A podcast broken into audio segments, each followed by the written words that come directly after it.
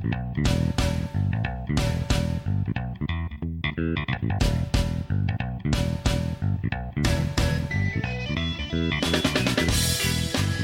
are listening to an infusion of nerd enlightenment.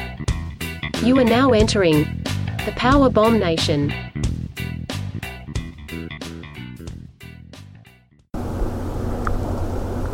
Right, ladies and gentlemen of the Nerd Asylum Network, it is the Bluegrass Boast Ghostbusters here, and we have a very special guest today, New York Times best-selling author Andrew Shaffer. Andrew, how's it going, my man? It is going great. How are you doing? Oh, not too bad. Thank you so much for taking the time out to uh, to join us here in the asylum. Uh, those of you who are not familiar with Andrew, he is an author. He has wrote many books. Uh, among two of them that were just released this past week. Of course, the main reason we have him here on Bluegrass Ghostbusters is for Ghosts of Our Past, which uh, ties in directly to the movie. And he also had Day of the Donald, which also released this week. So we'll talk a little bit about that as well. Uh, Andrew, how long have you been a writer? I've been a writer uh, since I was a kid. Um, you know, it's it's kind of a difficult question to ans- answer because I, I started writing as you know as soon as I started being able to read, it was sort of the first natural thing I thought to do, which was to write my own stories.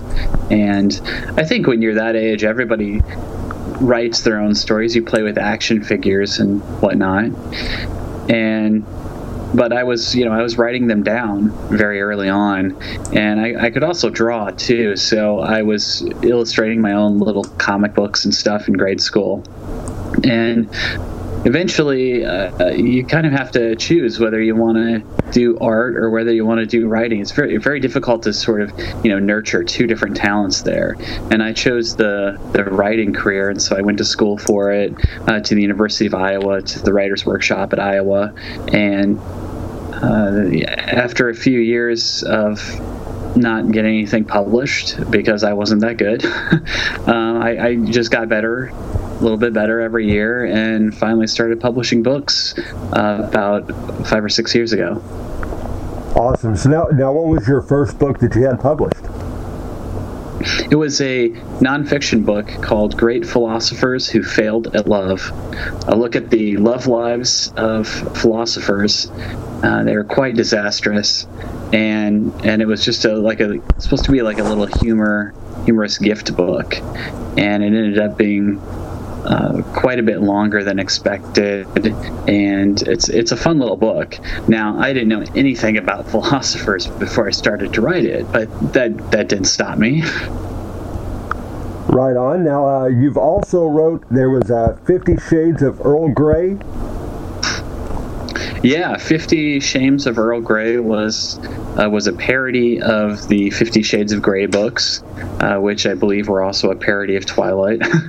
and and yeah, that that book came about uh, very quickly, I just started to write a parody of Fifty Shades of Grey on my blog. Right, this was around the time Fifty Shades of Grey started to become big, and I had publishers contact me and say, "Hey, would you like to put this out?" And I'd always wanted to write a novel. Up to that point, I'd only written nonfiction books, and so I said, Ab- "Absolutely." Um, you know, that was kind of what I wanted to do was write stuff that was fictional because I like to make stuff up. Right on. Now, uh, you also wrote a, a tie-in for the Sharknado movies, How to Survive a, a Sharknado and, and Other Natural Disasters. Uh, that is available for everybody to pick up and read. Tell us a little bit about that. Um, Sharknado was an interesting book because because it actually appears in the movie Sharknado 2, and it is written by a Tara Reid's character, April and they wanted to have a real life tie into the movie and they, that was something they hired me to do. And i watched like 40 different sci-fi channel movies over the course of a month which is quite a marathon. Um, so I don't know if that's something I'd recommend, you know, your listeners do, but it was uh, it was something that I I was able to survive, and and it was uh, it was a lot of fun to work on it, uh, just because I was a fan of the first Sharknado, and I really did like a lot of Sci-Fi Channel movies, Ghost Shark, Piranhaconda. um, there's some uh, really really great cheese-tastic films out there. And so the book sort of covers all of that uh, in, in one guide and sort of ties it all together into the sci-fi channel uh, cinematic universe if you will. So now how were you, when you were approached how, how did you get approached for the sharknado book? Uh, you know, my agent got a hold of me and said, "Hey, um, do you have any interest in you know doing a book based on Sharknado. And at first I was like, you know, is this like a movie novelization or what? And but really, uh, the publisher wanted somebody who could do the humor, which I'd done with Fifty Shames of Earl Grey, but also do the research and make it a believable book. So a lot of the stuff in there, I actually put in the research like I would do with my nonfiction books. So I I really tried to figure out, you know, how do you survive a, a sharknado? How do how do sharks survive in a tornado? you know so there were a lot of questions that i tried to answer and try to do it in a really realistic way and that was sort of where the humor came into that book awesome awesome now of course, the, the 28th was a big day for you. Uh, we're just a few days past, and you had Ghosts from Our Past, which was released, which we'll get into momentarily. But your other book that you had released, which great cover, by the way, was uh, Day of the Donald, How Trump Trumped America. Uh, I have not gotten to read the book, but definitely after reading Ghosts, Ghosts from Our Past, I'm going back. I want to get your entire collection because uh, I really, really enjoyed the book. So I will be picking up your other ones. The experts from the, uh, or the excerpts from the Donald Trump book are absolutely hilarious, uh, going into his presidential orders and everything. T- tell us about what, what that book's all about and, and how you got the idea to, to come up with this one. Well, it was several months ago, and it didn't look like Donald Trump was really going to be the nominee at that time. And I just was thinking, you know, it it would be really great if he was. Not you know necessarily for a country but just in terms of entertainment value. And you think of just you know i think a lot of other people a lot of primary voters had the same idea. Uh, this would this is an entertaining guy. You know, he's sort of punk rock almost out there. You don't know what he's going to do or say next, and you just have these wild ideas of, you know, if he gets into the White House, it's gonna it's gonna paint it gold or something, and and I just started to think about this guy could be a really great character in a thriller. You know, he's a James Bond villain almost. Um, you know, with that that perfect hair. So uh, it, it was it was just an idea of what do we do? What if this was a character in a thriller, and I threw him in there. And had a character that was investigating it uh, by the name of Jimmy Burnwood, who was a disgraced tabloid reporter, uh, who, in my book, had leaked out a Ted Cruz sex tape, um, which uh, no spoilers, but uh, it goes into a little bit of detail about that in the book. Um, so it, on some on some level, the book is is a little terrifying, I think. But uh, it's, Any, it's also anything funny. involving Ted Cruz and a sex tape is extremely terrifying. So. it's it's like it's like what are the four most disturbing words in the English language, and that's Ted Cruz sex tape. Yeah, so I threw I threw Ted Ted Cruz is in there. Um, he is actually uh, the Zodiac killer. He's in prison uh, for committing uh, serial murders. But it, you know, it's it's it's a really it's also a really fun book though, and with all the stuff that's going on in the world, it, I think you need to take a step back and laugh at some of this stuff because otherwise, you can you can be angry from now until the election, you know, no matter what side you're on. But I, I really do. I roast everybody, you know, including Hillary, uh, in the book. All right, so everybody needs to definitely get out there and pick that one up. It should be a great read. Um, so now, before we get into to Ghosts of Our Past, let, us talk about your past a little bit. I know you're a big Ghostbusters fan. Uh, we're relatively the same age, so I know this was probably a big influential movie on your life, as as Ghostbusters were for all of us who grew up in the '80s. Uh, how far back does your fandom go? uh, to the movie's release.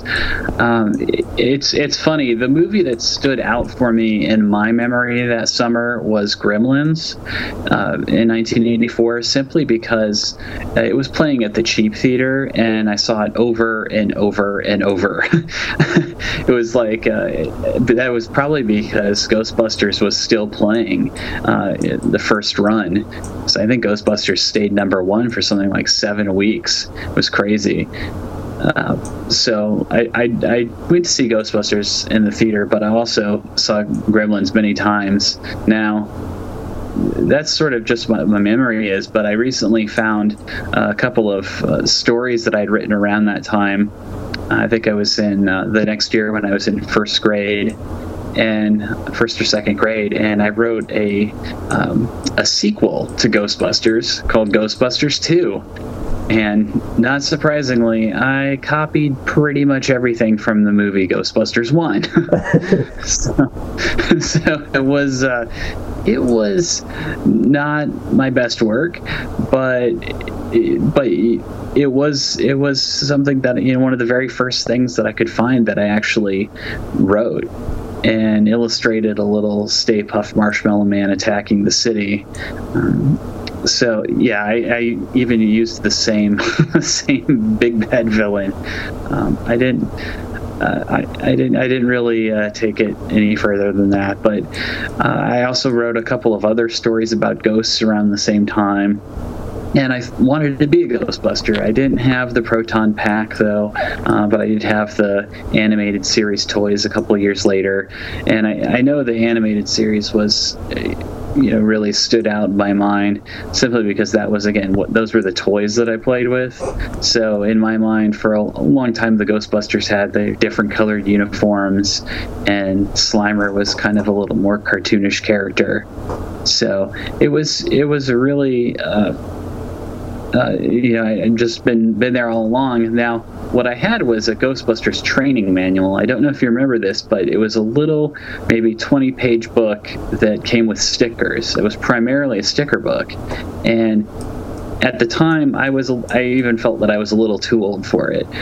But it was the only thing you could get unless you wanted to pick up the role playing game uh, with, I think they had like a Tobin Spirit Guide role playing game uh, book but it, yeah, it was really the only thing you could get besides again the movie novelizations too. But that was all that was out there, and I said, you know, I want like a, re- I want to see what an in-depth ghost busting guide is like that's set in this universe, and that that never happened really, and it was it was a little disappointing for me.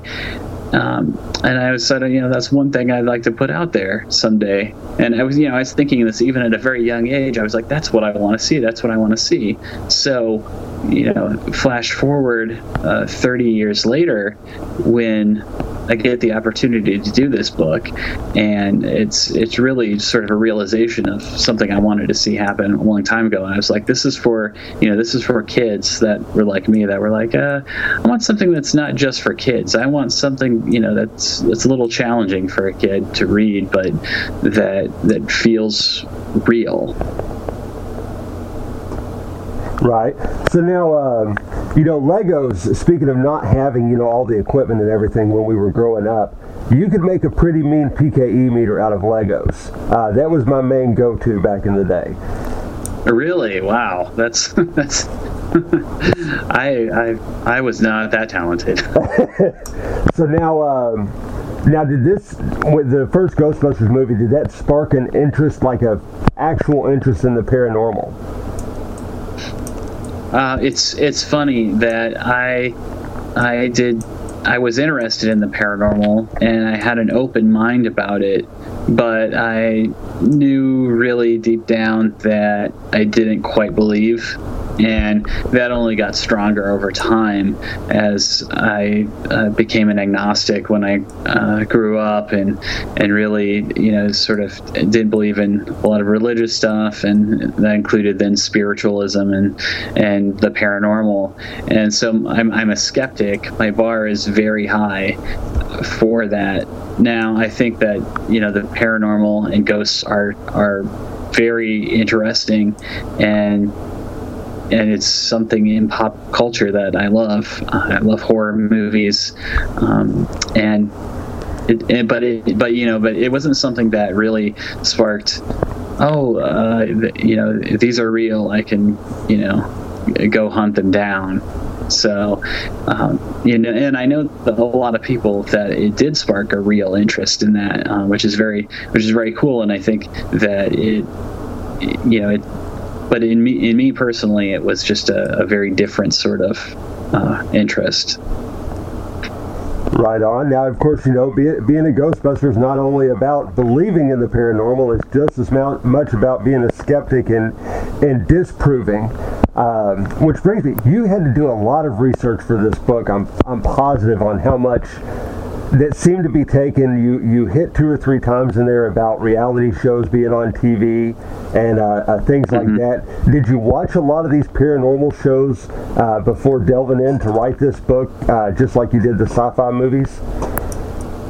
Yeah, I actually I watched I watched a couple of different shows. I don't remember the names, but there's just not a lot of um, there's not a lot of hard, you know, evidence or science or anything behind those shows. Uh, you know, they're they're hunting in the dark for no reason other than it looks spooky and cool. It seems, and you know, while it does look cool in the the you know the night vision. It, you know, flip on the lights. I don't think the ghost is going to be scared away by a little bit of light you know so it was it was something that that i did a little bit of that but most of the research that i had to do was in books uh, and it wasn't just paranormal books it was science books because uh, paul feig was very adamant about this being a scientifically grounded because erin gilbert and abby yates and holtzman are all uh, you know, very uh, grounded scientists and abby's a little believer in the paranormal. Erin, uh, although she had a, a, childhood experience, has come to you know see it as something that that she doesn't quite believe in anymore. Um, you know, when we get to the the point of the movie, so it's. Uh, you know, it was a huge stack of stuff that I had. I was uh, so I was reading from one stack paranormal to the other stack science, and I had to try to figure out a way to connect those two worlds, and that was probably the most difficult part because the the more you know granular you get with the science, you go, oh well, there's just no way, you know, and then you try to look at it from the paranormal point of view, and it just gets more vague and more vague, and it's it's it, was it was really difficult to connect the two, but uh, I ho- hopefully did it in a believable way. I, I, think you absolutely did. You get into some parts of this when you started getting into uh, quantum physics and quantum mechanics and black holes and black matter and dark matter, uh, and all of a lot of that stuff is is unproven to this day in science as well. But uh, mm-hmm. phenomenal job um, intertwining it. The more I got into it, you know, I got I read the, I read the book in two days while I should have been working. Uh, however, I just got so engrossed in the book, and you know, it, it was everything I could do to keep from picking it up, you know, on my drive home or staying up too late at night to finish it. And uh, I was just fascinated, not just in the style of writing you have, but but the amount of research that had to go in, because a lot of the things that you were, you know, you were pointing out in history or specific, uh, you know, Cthulhu or Will-O-Wisps and certain entities, so to speak of, and then going into Stephen Hawking and, and all some of his theories uh, had to be very in depth and and I couldn't imagine the brain power it took to keep that all together and then intertwine them in the book while you're writing it. It was absolutely amazing job. So now, yeah, thank you. Um, when were you approached about the book? Did did Paul Feig contact your agent, or did Ghost Corps contact you? How did that all come about? It it was a, a couple of years ago um, after I had finished the Sharknado book, my editor at Random House asked me if there were any other uh, pop culture books I wanted to work on, and I said, "I yeah, I want to do a Ghostbusters book. Uh, I want to put out a, a real Tobin Spirit Guide."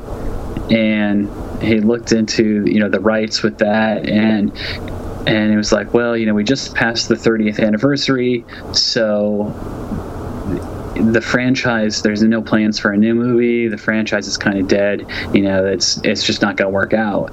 And then about a year later um, which was uh, last summer uh, my editor contacted me and said hey i just found out they are doing a new movie. And you know not only that um, you know there there might be an opportunity to do a book that ties into it.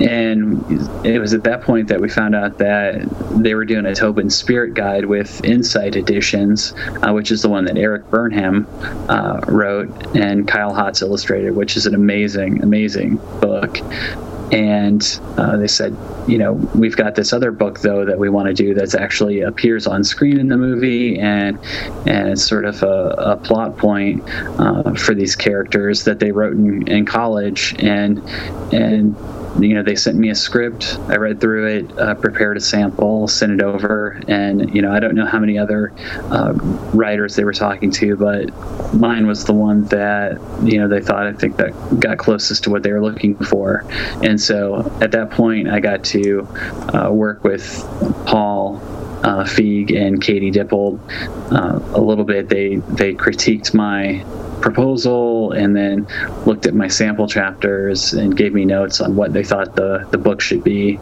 And yeah, so then, then we were off running. And at the same time, they were also started filming for the movie. Awesome. So now, um, well, let, us start at the beginning of the book here. Now, you tell me if you, if we get into anything that touches too much into the movie or anything like that that you don't want to go into further. Um, the, the first little bit of the book is all about the the backstories for Erin and Abby. Uh, mm-hmm. Tremendous. I mean, tremendous hook right off the bat. You know, full visualization. You capture Melissa McCarthy's. You, you capture her spirit very well in the book, by the way. Um, what was it like? How much freedom did you did you have with their backstories as children, or was that something that was kind of preset that you just kind of molded a little bit? Yeah, it was it was really fun because they had uh, there were a couple of lines about their childhood in the movie. You know, it, it's not really it's not dramatized in the movie, but they do talk about it. At least in the script that I read, you know, that may change in the final final movie that comes out, but it was it was in there a little bit and and then they said, okay, here we have a couple of lines, you know, do the first 70 pages of the book as their childhoods. And I said, well, what happened, you know? And they were like, well, who, who knows?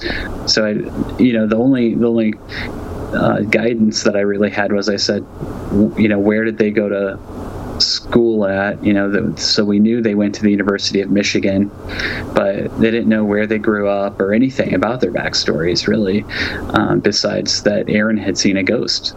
So I got to sort of pencil in all of that backstory that you see in the book, which is, uh, which is their, you know, their parents and, and, them actually meeting for the first time, which was pretty cool because again, that was stuff that uh, you know is you know is now sort of canon, but it was also stuff that they allowed me to to work on and, and create. And then again, like I said, we had uh, some some feedback loop going with Sony, and then uh, primarily with with Paul Feig.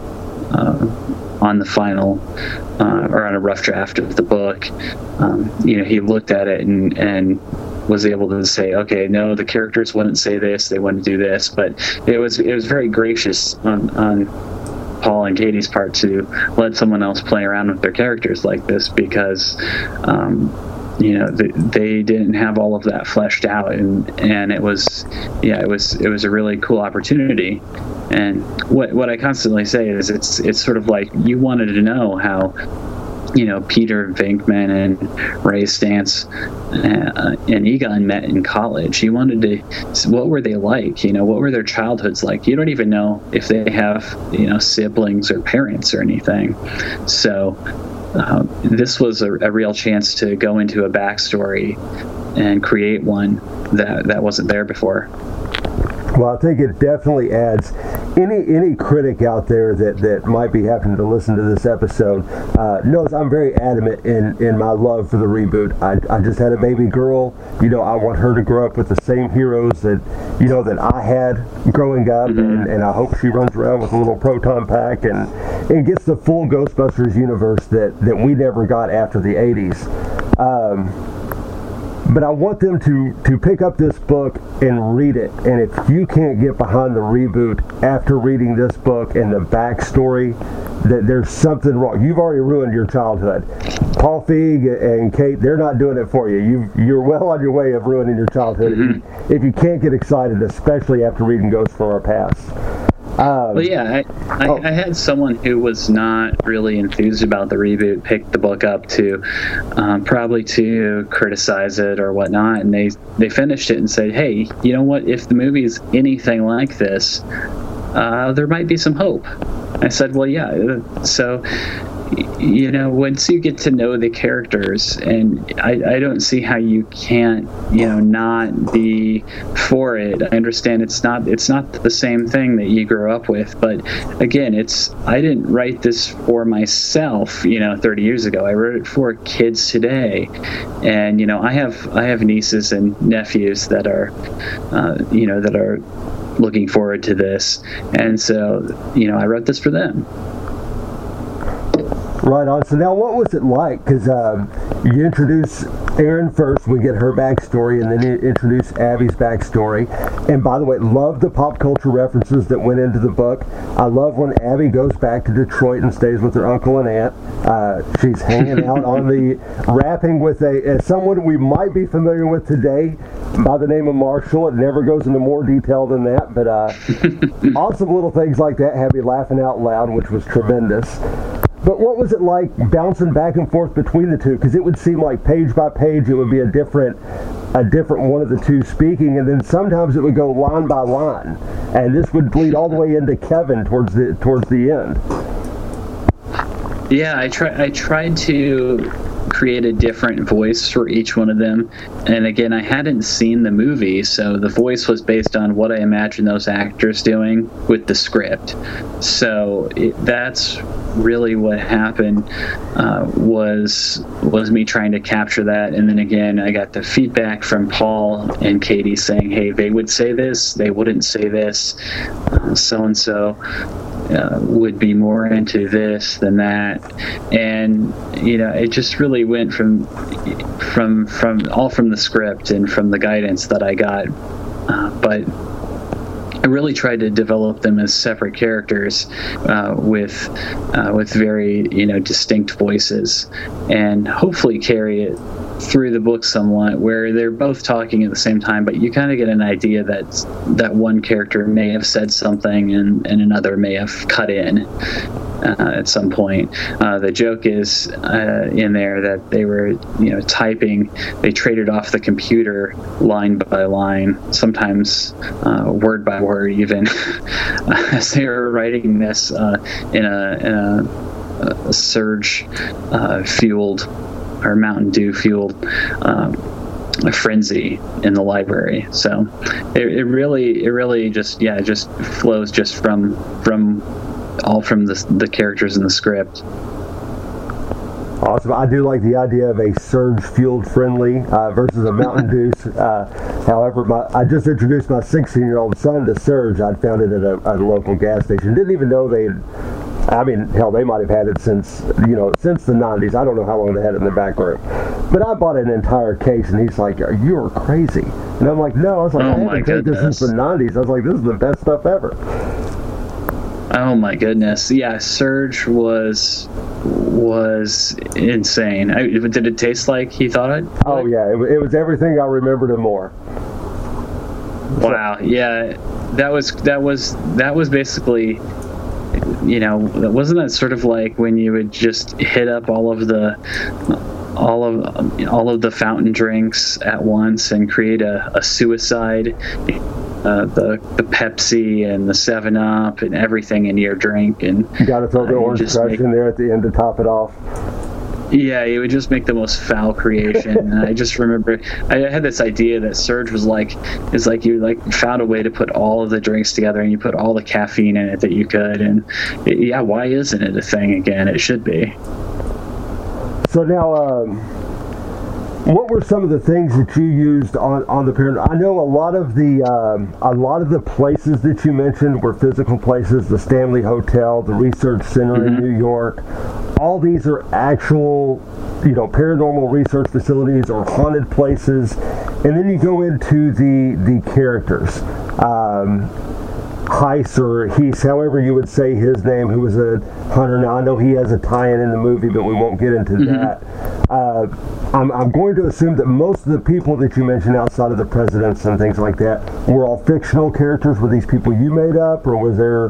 Did you get direction from from Ghost Corps or Sony to, hey, we need this to go through? No, I didn't. I didn't have any direction on it. Uh, it that was that was all stuff. A lot of the ghost hunters in the book uh, were real ghost hunters. Uh, you know, we go into um, Harry Price, uh, Harry Houdini, uh, William James. Henry Sidgwick, the Ghost Club, all of that stuff was was all real, and I, I did editorialize a little bit, uh, sort of fictionalize their stuff a little bit, just to make it more entertaining, or to play up the idea that they were bigger ghost hunters than they were. But it, there's a lot of there's a lot of truth in that, and like you said, there's a lot of truth behind a lot of the the real life haunted places like the Stanley Hotel, um, which is uh, someplace that I haven't been, but was uh, the basis for Stephen King's The Shining. So, you know, there's a lot of a lot of real stuff in the book, and I think you're going to have a hard time telling what's real from what's fake. Uh, it's just, and that was kind of my idea. Um, you know, like I said, there's a there's one character called uh, Vernon Heiss, who is a who wrote a paranormal taxonomy um, that included something called the Occult Manifestation Index, uh, which has different types of ghosts ranked on there. So this is sort of the beginnings of the class system where you get the class one ghosts, the class two ghosts, and and so there's some stuff in there that's that's clearly fake, but then there's some stuff that's sort of a gray area. And and one of the things that y- you might find fun is uh, looking up some of the stuff in the bibliography and seeing if it's a real or fake book and I tried to blur the lines as much as possible because uh, if you type some of this stuff in on Goodreads or Amazon, you you might come across an old copy of some of these books, and it might be real and it might not be. Um, so I, I, sort of extended the book into real life to sort of blur those lines. Yeah, no, I found myself a lot of times I would I would look up from my phone because I had it on my Kindle so I would look up from my phone and I would pull up Google real quick and I would type it in and I was like, okay.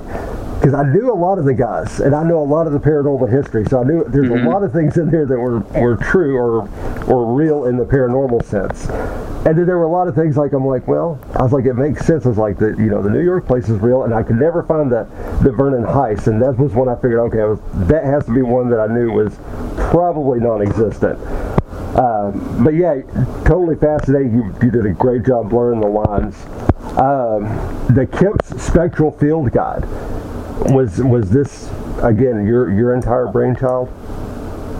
Yeah, yeah. What the one thing that note that I got back from Paul and Katie was um, they said that they didn't want any of the original you know Tobin's Spirit Guide or any of the original stuff in there. And I had done a lot of research into you know what what was all in in the original movies and animated universe and everything to so that I knew what was all in there. And I was like okay uh, we'll have our version of Tobin's. And they said no we want to have you know completely different stuff. And so that's where I got the idea to do uh, there's uh, something called the Kemp's Spectral Field Guide. There's the Heist Guide to Frightful Entities. Um, you know there's a couple of different books that that are sort of this movie's version of the Tobin Spirit Guide, and and yeah, and that was that was all something that I was able to sort of work up for the book, and and just put my own spin on that because they had not had not had any of this stuff in the movie.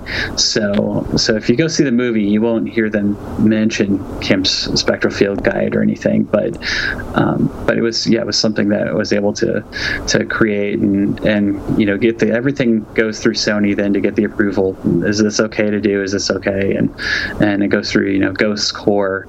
So so it, it it does go up the chain like you're saying, but but it was all stuff that I was able to create.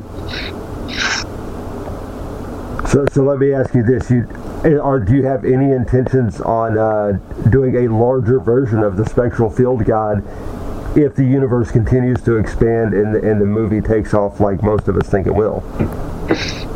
Oh, uh, you know, at, at the end of this book, we actually tease a, a sequel to Ghosts from Our Past. Uh, but, you know, one of the things that it, it, it was interesting I, because we got the Tobin Spirit Guide, and it's it was such a I was a little worried ahead of time. I was like, what if there's overlap between the Tobin Spirit Guide and this book? And it ended up being that they were completely different books, you know, set in completely different universes. Uh, there's a little bit of overlap in terms of the same classification system, one through seven, and you also have uh, Cthulhu appears in both of the new Tobin Spirit Guide and in Ghosts from Our Past. Uh, but yeah, there's there's a lot of stuff here to be expanded on still. I think um, whether it's a sequel, whether it's actually putting out a Kemp Spectral Field Guide. Uh, you know, I, right now I'm just you know I'm just excited to see the film, uh, which I haven't seen yet, and see how everything that you know I read in the script comes to life on the screen, and to see you know what changed between the script and they do a lot of uh, uh, ad libbing and uh, stuff on Paul Feig movies. So uh, you know, it was it was it's going to be very different, I think, than than the script that I read, uh, which is which is I think it's going to be great though. Awesome. So now, um, out out of the four new Ghostbusters, who who did you find yourself relating to more as you read this? Uh, obviously, you were you were with Erin and, and Abby a little more than, than Patty and Holtzman, but who do you see yourself relating to more as this movie comes out, or who do you think will be your favorite character? Uh, the, I think the one that I related to more was probably Patty.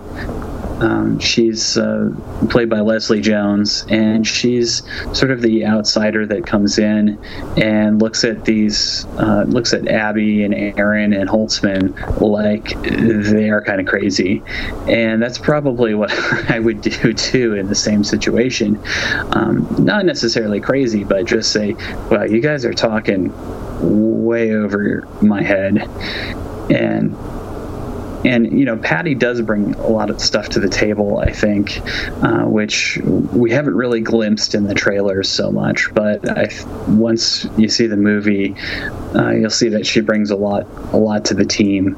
And yeah I, so i think i think I think Leslie Jones really is going to be one of the standouts, though. I heard from you know the pre the test uh, the test that they did that that she got some of the biggest laughs in the movie, um, which is which is saying a lot because you have a movie with Kristen Wiig and Melissa McCarthy in it, who uh, have have starred in you know many and uh, you know are are some of the top comedians working today. So so I think I think she's really going to be the breakout.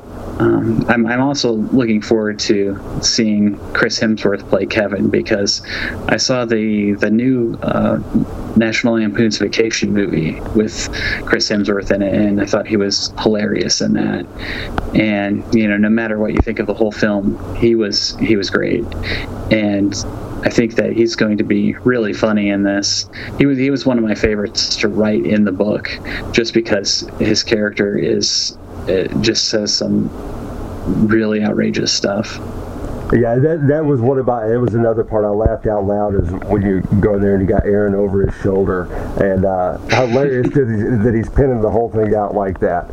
Uh, would love to see the sequel to the book. Of course, you know I'm I'm reading towards the end of it. And I know it's going to leave off on a big cliffhanger, so I'm flipping through my phone as fast as possible, and I'm reading through it. Of course, it gets right there to the end, and it just cuts off. We blank blank blank, and I'm like, no, no. I was like, I just need two more sentences. Uh, so I really really hope you get to to pin the sequel to that. That would be excellent.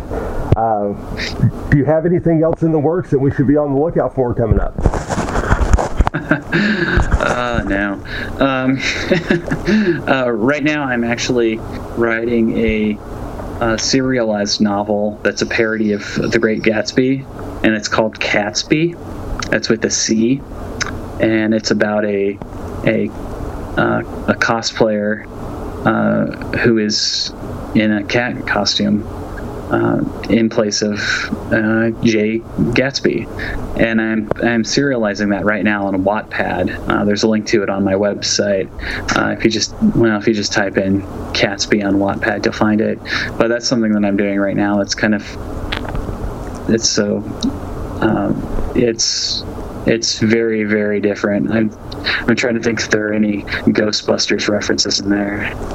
I don't think so, but I think there are Ghostbusters references in in the Day of the Donald, though, uh, which is the Donald Trump book, uh, because I was I was writing them about roughly the same time, and while I was editing Ghosts from Our Past, I was writing the Day of the Donald, and it was uh, a little bit of it bled over into the other one. So, so you'll be able to spot some Ghostbusters references in there.